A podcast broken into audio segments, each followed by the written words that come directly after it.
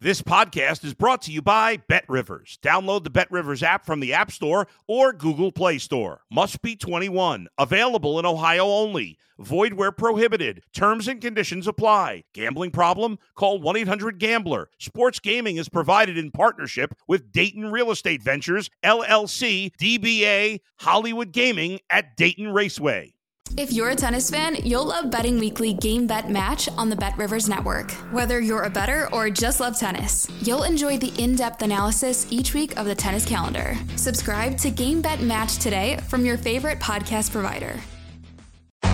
It's the Mike Francesa podcast on the Bet Rivers Network. This is not a regular player.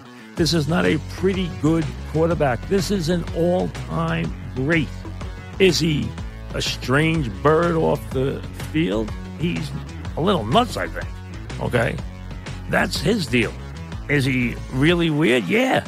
You don't have to hang out with him.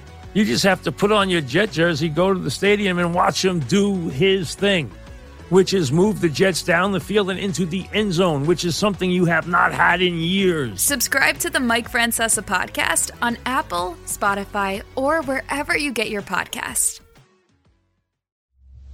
It's the Mike Missanelli podcast on the Bet Rivers Network.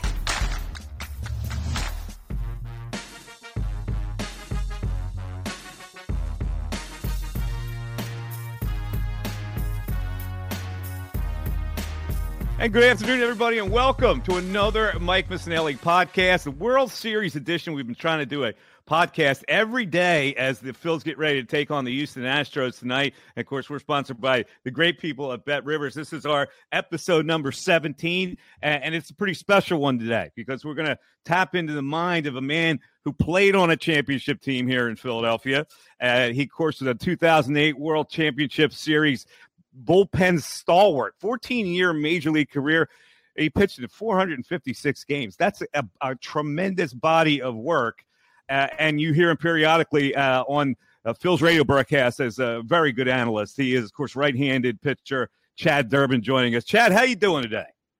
I'm doing great, Mike. You know, this is a fun stretch of time for Phillies fans, right? Former former players or not, this is a really fun time to be uh, a Philly sports fan, and uh, you know, I'm sure we'll get there at some point. But Thursday, next Thursday, if they go back to Houston, the Eagles are playing on Thursday night.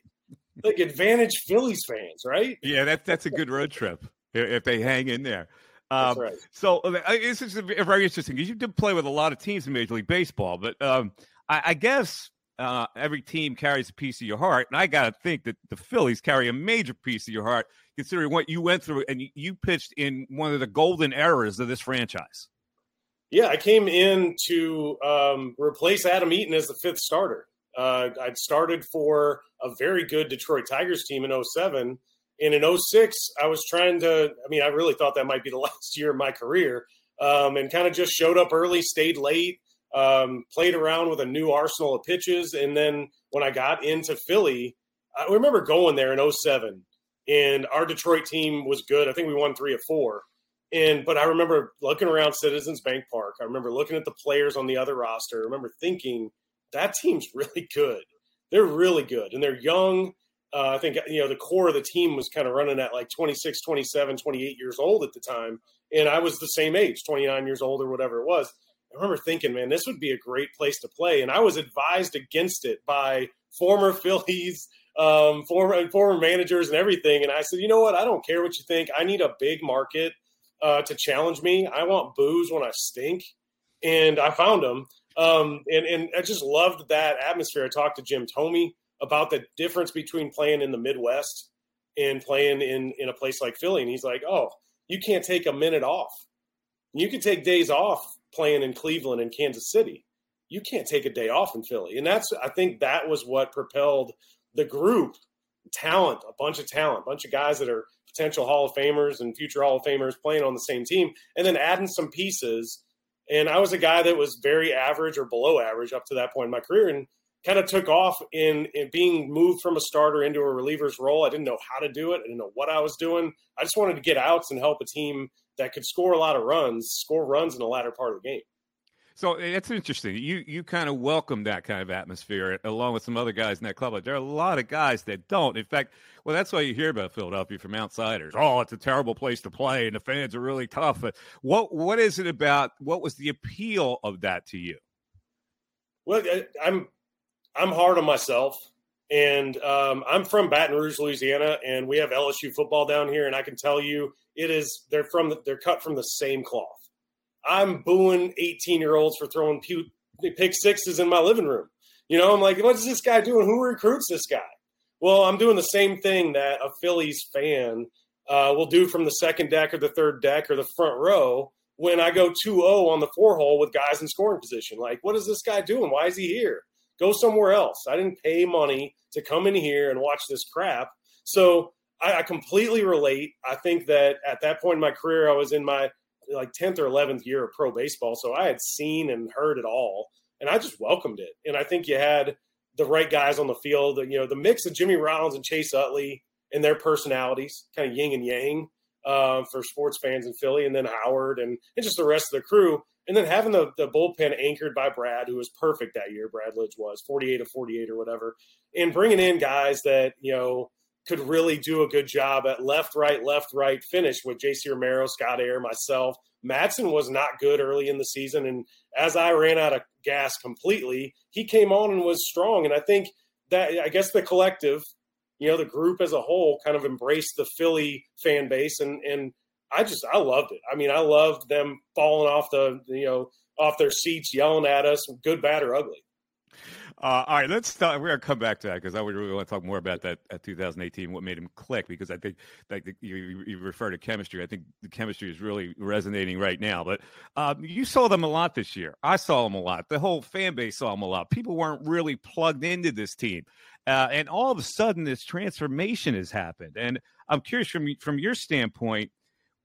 I, th- I think you referred to it as uh, a calm seas and then water found its level but it's not as simple as that. So what what changed here to make this team a World Series team? Well, I think if Joe had stayed or not, I think this team plays better baseball than 22 and 29 through that point in the year. But I think what happened was you had, you know, some some veteran leadership, um, you know, continue to be that. But you had, you know, a manager and a staff kind of embrace some of the young guys, Bohm, um, you know, you, you, had Stott, you had some guys, know, Vierling, where it's like, you know what, let's go let them play baseball. Uh, and and when they have good games, it's going to help us. When they have bad games, you know, we'll pick them up. Um, I think that the Joe, who is fantastic. I mean, like we can't say much bad about Joe Girardi other than that this year didn't work out for him. But I think the staff as a whole, and I think the players as a whole, the clubhouse, kind of relaxed just a little bit and and because it starts to get tight in Philadelphia when you pay this much money for a team and you've got Dombrowski, you know, kind of picking and choosing who he's going to bring in, and you're not playing well. And I think as they relaxed and started to play good baseball, you know, it, it happens. The change of leadership sometimes is, and it was the right time. You got to give Dave Dombrowski a huge, huge uh, piece of this, and that he just cut bait at the right time and he cut bait with a guy who's going to be a potential Hall of Fame manager. Uh, so I think it was that was the difference. I saw the bullpen form. I, I, I, saw him manage the bullpen really well. I mean, the whole story early on was this guy can't throw three days in a row. This guy can't do this. This guy can't do that. Nobody wanted to hear what they can't do. How about what they can do? And and that's what I saw start happening. Is I'm going to throw these guys on these days. They're going to do well, but the story he just controlled the narrative. And you know how he, Rob's not a loud guy. He is calm. He is quiet but when he speaks, they listen.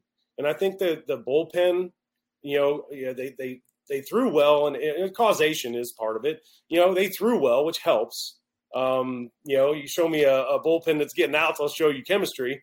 And um, kind of the same thing kind of uh, existed with the clubhouse. I mean, you you win some games that you're not supposed to because you throw the sixth, seventh, and eighth inning um, with zero or one runs. You give your big offense a chance to go score some runs, and that's exactly what they did. I, listen, I've, I've been a baseball guy for a really long time. Played in college. I've studied baseball, and I know that baseball is such an individualistic sport. And, and, and, at the end of the day, it's you against the pitcher. It's you making a play. It's you making a pitch. But somehow this this team chemistry has gotten involved in here, and I, I hear you say that the dugout's a mosh pit when they did. So, to, to explain to me how in an individualistic sport, team chemistry can rear up. Well, what it is is you have a couple of, and, and leadership isn't always the guy standing on a, a, table screaming at everybody. It's not always the quiet guy, you know, timing up, uh, sitting next to somebody and asking them how they're doing, um, where they're at um, it's kind of a, a, collection of all those things, and and that's what when you walk in the clubhouse, which was uncomfortable for me as a former player walking in there and maybe having to talk to uh, do an interview with a guy. I got much much better at it, but I, I was my eyes were open. I was looking at what was going on, who was talking to who, how how it was relating to their personality in the clubhouse. How did it relate to their personality as they were playing? And as an individual, it, it you feel like you're on an island and you're almost naked when it's just about you but you also want to be selfish in that you better do your job because number one, as a team, it helps. But number two, you're looking for you know another year on the contract. You're looking for you know some security going forward. So it's okay. I mean, you need guys to be a little narcissistic, but not a lot. You need guys to have a little swagger, but not too much. You need guys to be a little selfish in that individual sport that plays out. And over the course of the year, and this is where I really like the playoffs this year, is you've seen them go get their numbers. I'm going to go do me. I'm going to go get my 35 homers, and my OPS is going to be this. But now in the in in the postseason, you're seeing a guy like Jean Segura stick his butt in the dugout, throw his bat at a ball, and hit a ground ball and run score because he put a ball in play. I don't know if he does that in May. I don't know if Nick Castellanos is willing to self-deprecate you know, in in May or, or June when he's struggling. But in the playoffs, it's like I don't care. I just want to go win, and I think that's where the chemistry starts to really show up. It didn't show up as much in August and September. So it's kind of learned behavior uh, uh, as the yeah. as the season went on. Uh, and what you also need are guys to pick you up. Like if you fail, you're oh, thinking yeah. about the failure. But if a guy picks you up, it, it, comes right out of your head. And th- this Phillies team has had that in spades. I mean, you go down the lineup, it doesn't look like it's a great hitting lineup, but Stott's been a monster in battling and, and throwing a, a ball in there. Marsh with an unexpected three run homer. All, those guys are picking up guys that, that haven't performed at the top on, in a particular game. Yeah, I mean, Jean Segura, who I just mentioned, he, he's he's won a batting title, and he's your seven hole when you finally get to Jean and Marsh or Stott or whomever down at the end, you're kind of mentally you're losing your focus. You're like, okay, I can relax for a couple hitters before Schwarber steps back up, and you make mistakes. And if those guys can get on with one or no outs, and you've got to face Schwarber, Rhys, JT, Bryce, I mean, it's just you know, I'm getting tired saying it, thinking about how would I get those guys out and not give up runs. And that's been the key to every team that's done well in the playoffs, if you're just kind of watching collectively, the seven, eight, nine holes get on base, damage is done. Uh, uh, there's a story floating around right now. And it's uh, uh, the Schwarber calling for, for the karaoke night in a hotel ballroom in St. Louis. Now I'm thinking of your team. You had too many hard asses on your team to pull off a karaoke night. I think your talent was what, what won over. But like, how, like that seems so you know, like mm, I don't know, Harry, High Schoolish. yeah, but yeah, but somehow this karaoke night brought some kind of looseness to it. Uh, it, it. Talk to me about that. Well, the temperature of the room. Schwarber is really good. I mean, he's a great interview. I'm sure you, if you haven't had him a bunch of times, he gives great sound bites. He is in tune with what you're trying to do as the interviewer and he's also in tune with every guy in the clubhouse. So he knew they needed something. And and look, 2022 is a whole different world than 2008 was in so many different ways. Instagram and Snapchat and TikTok and social media being what it is there, there's a different personality to these these guys, and that's something I've had to learn because I was brought up by the guys that played in the 80s and 90s when I showed up in 1999 in the big leagues. It was I played at Old Tiger Stadium in my debut, and I think about that and and just Schwarber really reading the room and saying, you know what, if you don't want to be involved, that's fine, don't come. But we're going to do this, and we we just need to shake loose a little bit. And uh, he just he's a, a fantastic leader, and and I have no doubt that the rest of that group kind of jumped in. And now you see the extension of it in their post game celebrations now. Um, that that's obviously what was going on in the ballroom. Yeah, and and uh, Ranger Suarez won the contest, by the way, singing some Latino song that probably nobody ever understood, but he still wins it, right? Yes, absolutely. Put it out there. See what happens. All right, let's uh, let's talk. I want to talk about Harper for a second because uh, I was making this point in an earlier podcast this week. When you play with a guy like that who is so focused and and such a baseball grinder and allows no quarter for for anything teams look at that, players look at that and say, I, I can't slack because this guy is this. Is that pretty accurate? Yeah, you don't want to let that guy down. You also know that he is working as hard or harder than you, and that's leadership. You know, you, you do need guys that communicate well, but you also need the Roy Halladay's and the Chase Utleys um, and the Mike Sweeney's uh, I played with in Kansas City as a young guy. He was there before I was there you know, um, in the weight room, watching film, you know, um, snarling at, you know, video like, like Chase would do. Uh, you'd get there at noon for a seven o'clock game and he has two plates of food in front of him. He's sweating and he's watching the relievers that are about to face him for the next week. And that's leadership. And I think that's what Harper maybe was misunderstood.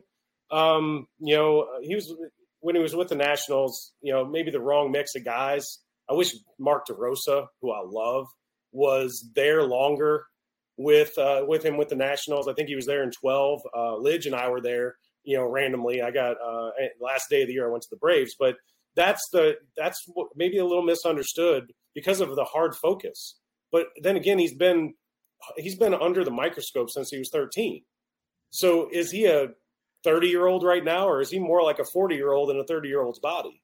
Um, and I think you see a little bit of that with embracing the Philadelphia fan base kind of under some. As soon as he put those green shoes on, and he you know took the Phanatic in, I mean, it's hard. Look, it, it maybe isn't what I would do because I'm older, but man, it's hard to argue with that he's not all in. 13 year deal with no trade clause. You say no more. You're in. So I think I've I've really come to appreciate him. I saw him as a 19 year old. Um, faced him a little bit early on, and it was easy to just throw a ball below the zone, let him swing through it. But Bryce has become, I can't picture him in a Nats uniform anymore.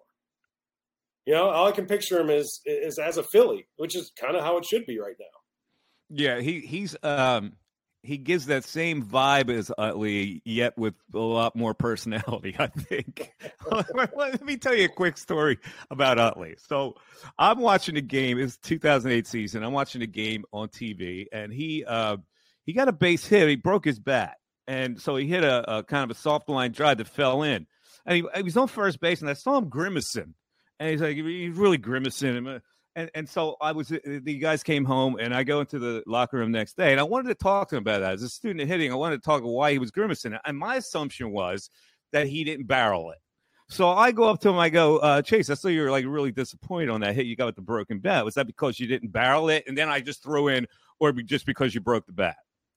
And he looks at me and he stares into space for like ten seconds, and he says, uh, no, I think because I broke the bat, now I have to order some new ones. And I'm going, what, what comment? Like he was like, like he just wouldn't allow his personality to take over. No, and he's got a good one too. That's what's that's what that was kind of the you had Jimmy who was almost more personality than we could all you know kind of deal with. You know, he's fantastic too. But then you had Chase, and I, I guess the value there is when he did bring it out, it, the room stopped. Uh, yeah. you do the same thing. If you're standing around him, you got 20 guys around him, girls, and and you ask him a question and he turns into you know this personality, it would be fun. But then again, it would be so out of character. You'd be like, is he on something? You know? Yeah, he was a very strange guy to to to get a beat on. Uh, but anyway, uh, let's look at, at, now the matchups in this series. Um, here's what I, I think has to happen because they've got Nola and Wheeler going. They've got to at least win one, and I almost think maybe two uh, because if, the longer the series goes on, the depth of the Astros pitching staff is, is going to play. Um, so, um, how, how do you see this right now with these first two games in Houston? Well, I think that game one, all by itself, is huge. Um, Verlander, he had his hiccup, and he doesn't have a great 0 and 6 with like a 6 ERA in, in in World Series games, but he's a Hall of Famer, and he's he's been phenomenal this year. He had his hiccup. He's locked in now. And although we hit the fastball well, he's got a really good one. Um, so I think game one, Aaron threw well last time he was in Houston, uh, six and two thirds shutout, whatever it was, and uh, perfect I game think, through six. Yeah, yeah, perfect game through six. Um, typically, us Louisiana kids, we come down to Houston and think we're home, and we throw well. Uh, hopefully, that continues to happen. I was out in San Diego when he faced his brother, and it just, you know, hard to pull against either one of them. I was pulling more for Aaron, but it just didn't work out. Back to the subject at hand here. Uh, I think this game is going to be, you know, a three to two type game. It could go either way, but if if we leave there one, you know, one you want to split it, yeah. But like you said, two wins going against who they're going to throw against us three, four, five. You know, you got to think that they're going to win two or three in Philly, and I know nobody wants to hear that, but that's kind of the reality. And if you don't win, you win two, that puts you back, kind of going back to Houston and needing to win games, but that's that's kind of how I see it. I think Wheeler is going to be Wheeler and give us a chance to win. I think they're going to be the runs are going to be at a premium. You're going to have some solo home runs hit. Uh, but yeah, if we go two and zero oh back to Philly, we might go back to Houston down three to two. You know, so that's you, no good. enormously yeah, you, important. You can't do that. And, and, like I say, if you split and and and you win uh, I think the Phillies are going to have to win this in six. They win two or three in Philly, and then have to win game six because they got Wheeler going in game six. I think that's the formula. Uh, you know, I, I, I listen to a lot of you guys, uh, that, former uh, players, managers, general managers. Steve Phillips is, did a, uh, uh, a measuring of each position, and and naturally the Astros come out ahead. I think the Phillies may win two positions: the DH and and catcher. Uh, yeah. Maybe you know, like maybe I don't know. Altuve's not hitting. Maybe this is where it gets thrown in there. Uh, but it, it, that really doesn't matter in a World Series, as the Phillies have proven. You know, they, they won 87 games. They come in, they've caught fire. They're a legitimate World Series team now, whether they're uh, overmatched by Houston's talent or not, right? Yes. No, I think uh, when you go position to position, I mean, the Astros ended up being, I think, third or fourth in outfield defense third or fourth or fifth in infield defense, and we're not there uh, as the Phillies. But like you said, some of that gets thrown out, and and it becomes um, you know more of a narrow focus on game to game and and play to play. Uh, Stott and, and Bohm, if they catch the ball and they get the outs, they should over on the left side. Um, yeah, it sounds really simple, but it it's very kind. You give up any free passes or free outs, and I, the Astros lineup, just like our lineup, they're going to make you pay. And they typically don't give away outs. And their guys throw strikes, and they've got plus stuff. And you don't want to get into their bullpen. I mean, there's they're really. I mean, they won 106 games, and not by accident. Now they didn't have to play in the NL East. They didn't have to play the Mets and the Braves as many times as we did. We aren't an 87 win team if we don't have to face red hot Braves and Mets teams for probably 20 to 25 games this year. You know, they were they they was were very good teams. So, you know, are they an 87 win team? Well, yeah, it's going to be on the back of the baseball card if the Phillies had a baseball card, but they're probably more like a 92 93 win team. If the Astros played the same schedule, maybe they're more like a 101 team win team, but who's better? The Astros are a better team over the course of 162. We're not playing that season now. You know, this is the tournament. This is good win or go home. So I, I it's going to look. They've had what four days off Who's going to come back? Who's going to be sharp? And one team's been there before. One team had a ton of swagger going, you know, into the break. So it's really, I think those first couple innings, a couple misses, yeah. they hit into the Crawford boxes. It's going to come down to that. Is it fair to say that the uh, the layoff hurts the Phillies more because the Astros have been experienced with layoffs? They've ended series early. They've been waiting around a lot. They're kind of used to it. They've been in four last six World Series. Uh, it, would the layoff hurt the Phils more? You think? It could you know, especially if uh, if they don't control the narrative by going out and if they look sharp, it won't get talked about. If they don't, that becomes the narrative. I mean, we've got a machine in Philly on the media side that's going to talk about whatever they do or don't do well. Um, so controlling that narrative is going to be a big piece. All right, that 2008, you guys were like uh, you, you, clicked the bullpen clicked. I mean, it was a it was a five man uh, gear meshing type of thing. Uh, you get in there, you you had a lot of inherited runners that year. Your, your ERA was 2.87. You, I think you had like 51 inherited runners or something. That that's tough to come into a game like that. But you you survived that and and brought it to the next level. Eyre came in, got a couple outs from the left side, and then it went Romero and Madson, who was on fire by then, giving it giving it to the closer. Now the Phillies don't have the five reliable guys. They don't have a reliable closer. They they've got Al, uh, Alvarez and they've got Dominguez, and then you just go, well, I don't know. Uh, how big of a difference is that? I think it's a big difference. Um, I didn't get utilized much in the playoffs because I, you know, you really do condense it down to maybe seven, six, seven, eight outs.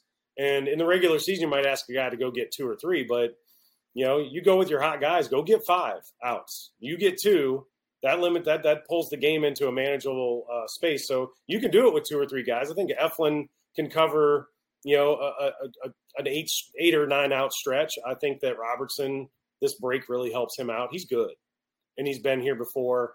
Um, so he might be one of those relievers that seven games later we're talking about how big a, a role he played. Um, Dominguez is phenomenal, and if Alvarado's throwing strikes, he is they're they're filthy. That's a filthy combination. Um, but then again, I mean, I'm telling you, the first game or two, uh, you kind of dictate the pace. You've got to get outs in those situations because it becomes a weakness if not, and and you got to control that narrative.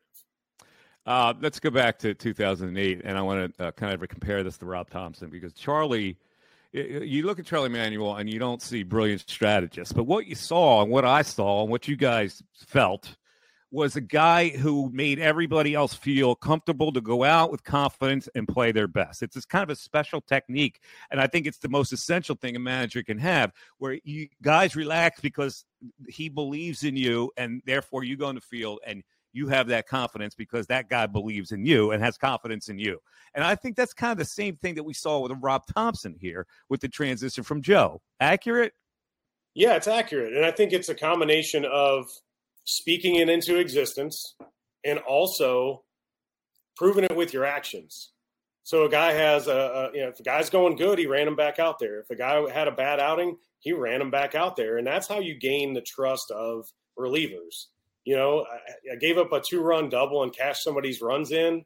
I feel awful. Give me back. And Charlie'd say, "Hey, better be ready tomorrow. I'm putting you back in there." And you know, sink or swim. We got to figure out whether you can do this or not. And I think that's what Rob just quietly, you know, it, it just one step at a time is like, I'm going to keep running these guys out there and see if they can handle this workload. Um, with Verlander, I know he likes to get a lot of fastballs up in the strike zone. Um, and uh, so, and I look at the Phillies and I go, you know, they're not a really a long swinging team. They haven't been in the playoffs. They've they've managed to get their bat on the ball, but I, I assume when Verlander looks at this, because he's so smart, he figures out what their weaknesses are, and if that high fastball is not playing, he's got he's got uh, an arsenal. He's going to be able to get you out. But do, do you see that they're going to have to lay off that high fastball or try to get on top of it by shortening up a little bit?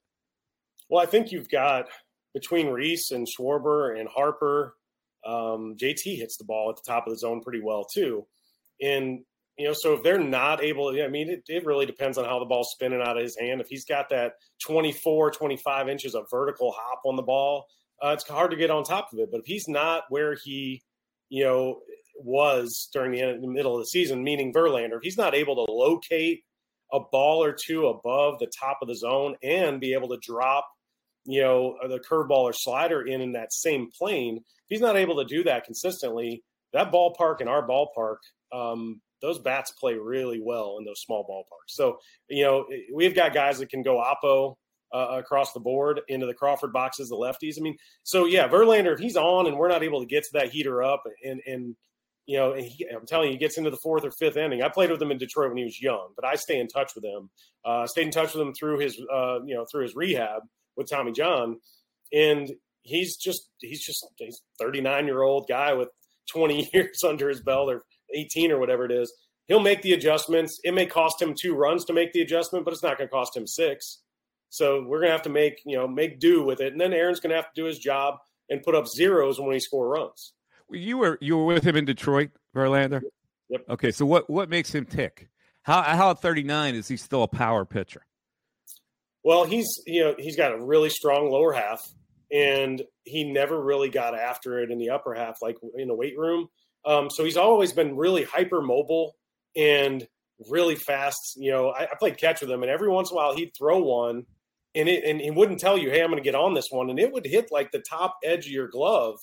And I played catch with Kimbrel and Lidge and all these guys. His fastball up does it, it just doesn't land where your eyes say it's going to land. So I can't imagine trying to barrel that up.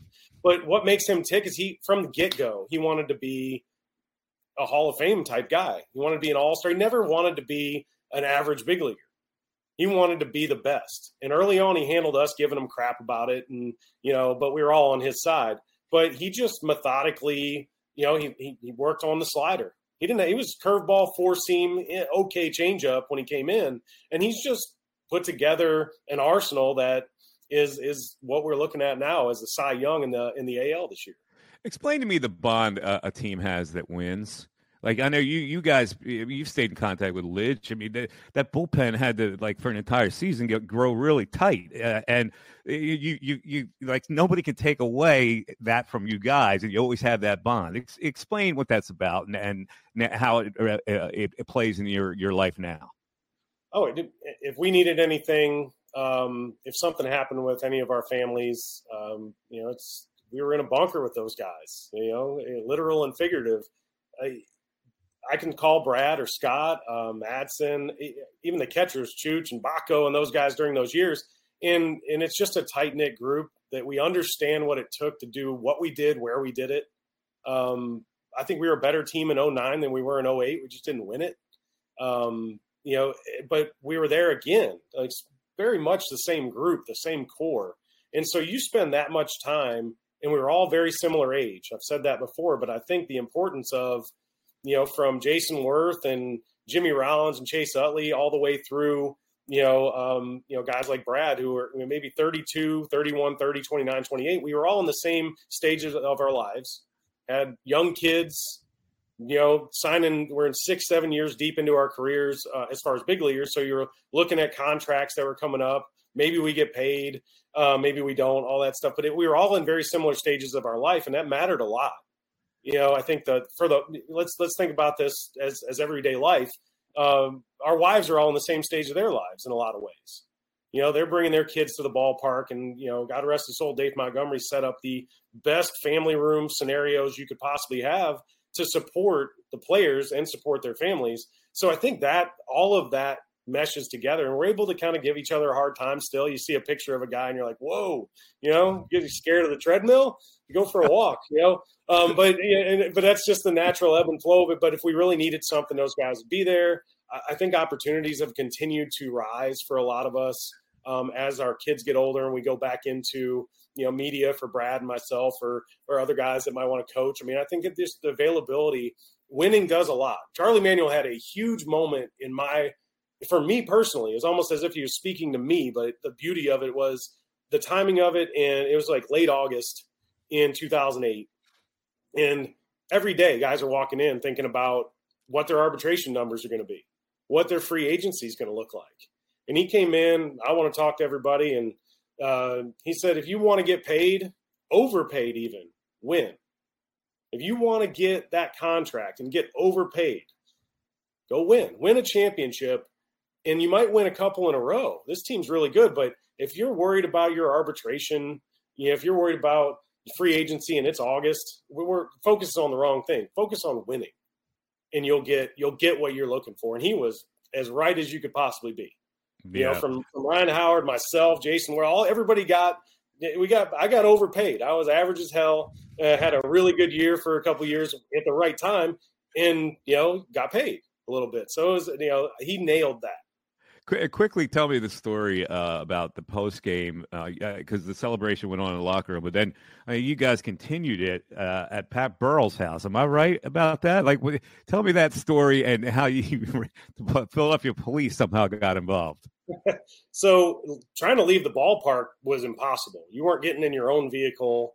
Um, buses weren't leaving. I mean, it was you know I can I can only compare it to Mardi Gras on Bourbon Street for me. I'm from Louisiana. If the crowd moves ten feet, you move ten feet. That's what it felt like walking out. And I'm looking at my wife. Yeah, there we go. Who that? That's awesome. Um, That's so, my producer Darren showing Chad Durbin a New Orleans Saints championship ring that he somehow got by the Saints, producing nine video for the Saints Yeah, that oh, yeah. I work for the Saints for a little bit, Yeah. Chad, and I got a Super Bowl ring, and That's I'll, good. I'll talk Mike, to you off air I'm about it. you put that out there right. Never more undeserved ring than that one. But but anyway, continue the story. So we're leaving the ballpark. We had to get into a squad car. You know, we we and and in honest to goodness, the squad cars, those guys had, you know, they were having a blast. They've got, you know, world champs in their back seat. Um, and we rolled to, you know, Rittenhouse Square where Pat Burrell's uh, apartment was. And, you know, we got there, we got out, we got up there. Mean, the place was full. Um, all of us celebrating. It's probably midnight, one o'clock at that time. I, but it was a blur from the time the game ended, you know, the celebration on the field in the clubhouse and then spills into a squad car into Pat Burrell's place. But at some point, when you when you get after it for seven eight hours straight, you run out of alcohol, and and I think you had guys, you know, kind of what do we do? Well, I mean, let's, we got to get in touch with local bars, local you know grocery stores. I mean, what do we need to do? We need we need to find some beer. We need to find some some hard alcohol, and and ultimately, I I was you know I was hard focused on that, but I was also, you know, I got family there. You know, what? Who's going to take my then 18 month old or 15 month old? Who's going to take him back to the house? And so you're like, oh wait, we're out of what do we can do? We're out of alcohol. So anyway, I, in Pat's place, which was a big old the full floor on, you know, he, he had a bunch of money, but you looked and there was an elevator, and the elevator opened up, and I see, you know, PD walking in with big cardboard boxes, probably three feet by 18 inches, with you know not your typical fifth alcohol, but the the big magnums and stuff, and and beer and everything. And, and look, they're Philly, you know, PD all the way, but they're also smiling ear to ear because I mean they're going to tell the, they're telling that story somewhere too right now today. You know, Yeah, if they win, we're doing this That's again. and all terrible. that Did, did any of them linger and imbibe with you guys? Oh, Are they all- absolutely. Absolutely. I mean, I know they had a job to do, but they didn't want to go out to that mob. You know, we'll get, Uh, we'll get that for a few We're, talking to uh, Chad, Chad Durbin, uh, before, of course, former Philly uh, on the Mike Missanelli podcast, Bet Rivers. Uh, Chad, last last uh, question. I, I remember when you were playing, you were a bit of an entrepreneur. You had started some kind of a scouting service, if I remember. Is that Yeah. still going on? And what other things do you have going besides baseball commentary and, and staying in the game? Well, uh, yeah, I did. I'd showcase you. Uh, we were a little ahead.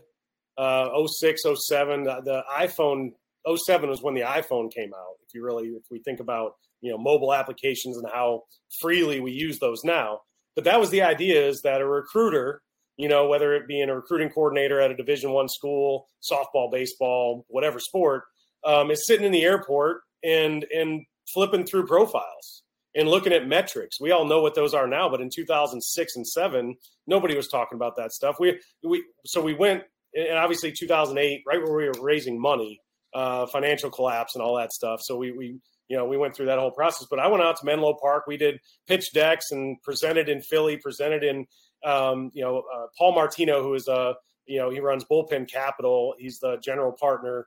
Um, he's got nine different funds now. He's a Philly native, huge Philly fan, huge Saints fan too, because Jim Mora went down there from the USFL down to Saints territory. So he was a Saints fan and a Phillies fan, and we just kind of merged, um, you know, uh, our, our fan, um, you know, bases, and, and he brought us out to those opportunities. We never got funded, but we, uh, it's kind of what you look at when you look at rivals or max preps and everything.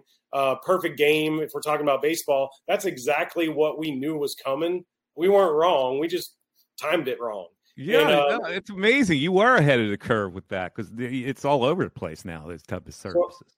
I help out with I do I do some pitching stuff, um, you know, for a, a, a large organization. It's a on the amateur side, but we have, you know, pro- probably two or three kids drafted every year. It's Knights Nation baseball. We're located down here in Louisiana, but we're nine states deep. We have they can do all the travel baseball that that you kind of have to do in today's marketplace. Um, you know, my son is a 15 year old. He's he's, he's going to be a pretty good player. Um, throws the ball well. But I, I've been, you know, what happened is I was anti metrics coming out of my career. Not anti, but it just I didn't need it. I may, I think I do now. If I look back, I think my career would have extended some. But from a pitch arsenal standpoint, from learning what you do well, what you don't do well, when you're on a when you're looking at Statcast or you're looking at TrackMan, which is a, a 3D radar technology in baseball, um, you don't you know what you do well and what you don't do well, and helping guys out from the pro level all the way down to elite high school guys that helps them get recruited. It helps them, you know. So I do that stuff, um, do the media stuff. Um, I, have been part of Bullpen Capital on the venture side for a long time, and I really enjoy, um, you know, seeing some of the pitch decks that get thrown in front of us, some of the ideas. Uh, but you know, my my oldest is 15, my younger two are 10 and 9 now, and I kind of said right around 45, I want to get back out there. I want to get back out there, whether it's on the coaching side, whether it's on the media side uh, whether it's on the entrepreneurial side. And I am pushing in all those directions. I really enjoy talking baseball. I really enjoy simplifying it for people. Um, even even guys that are really good at this game maybe not may not see it the way that I see it, and I can help them out. So, um, and we've got some good guys down here. Aaron Nola is not a big tech guy, so you just let him go do his thing. But you've got Kevin Gausman who come. You know, you got a lot of really talented guys around, and I'm I, I get excited to work with those guys and and you know, throw my knowledge. I had to learn a lot because I was, like I said, I was average as hell. So I had to, I had to learn on the go um, a little more than the guys that were a little uh, a little better than me. So is your 15 year old pitcher?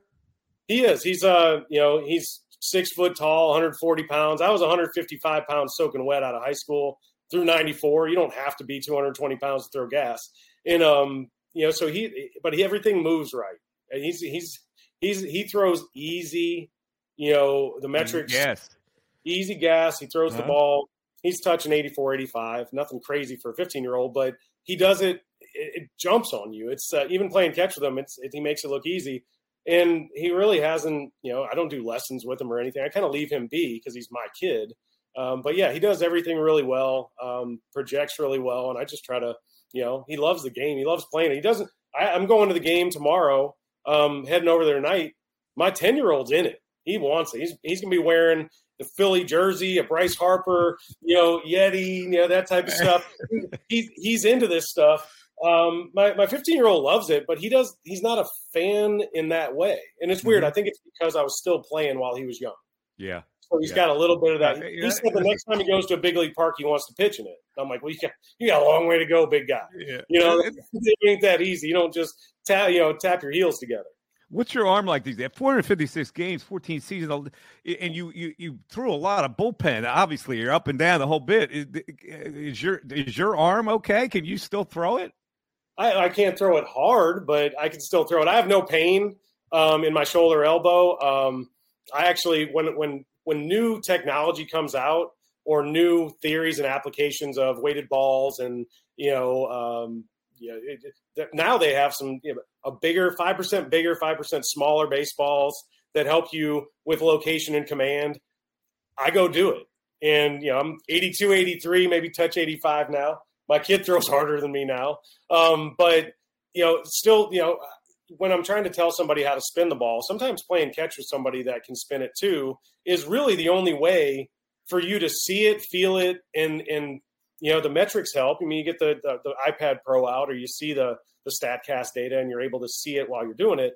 But you know, yeah, my arm feels good. I could throw the heck out of some BP. Look at my the back of my card. I hit a lot of barrels. You know, so I can get out there and hit more barrels throwing batting practice now. Uh, but yeah, that's uh, you know, I was surprised. I didn't throw a ton. I didn't. I didn't lift. I didn't do all that stuff. But uh, um, I, what I wanted to do is be able to play catch with both my kids as they yeah. advance through high school and everything. I can't. I, he can throw it a football field. I can throw it about 85 yards now.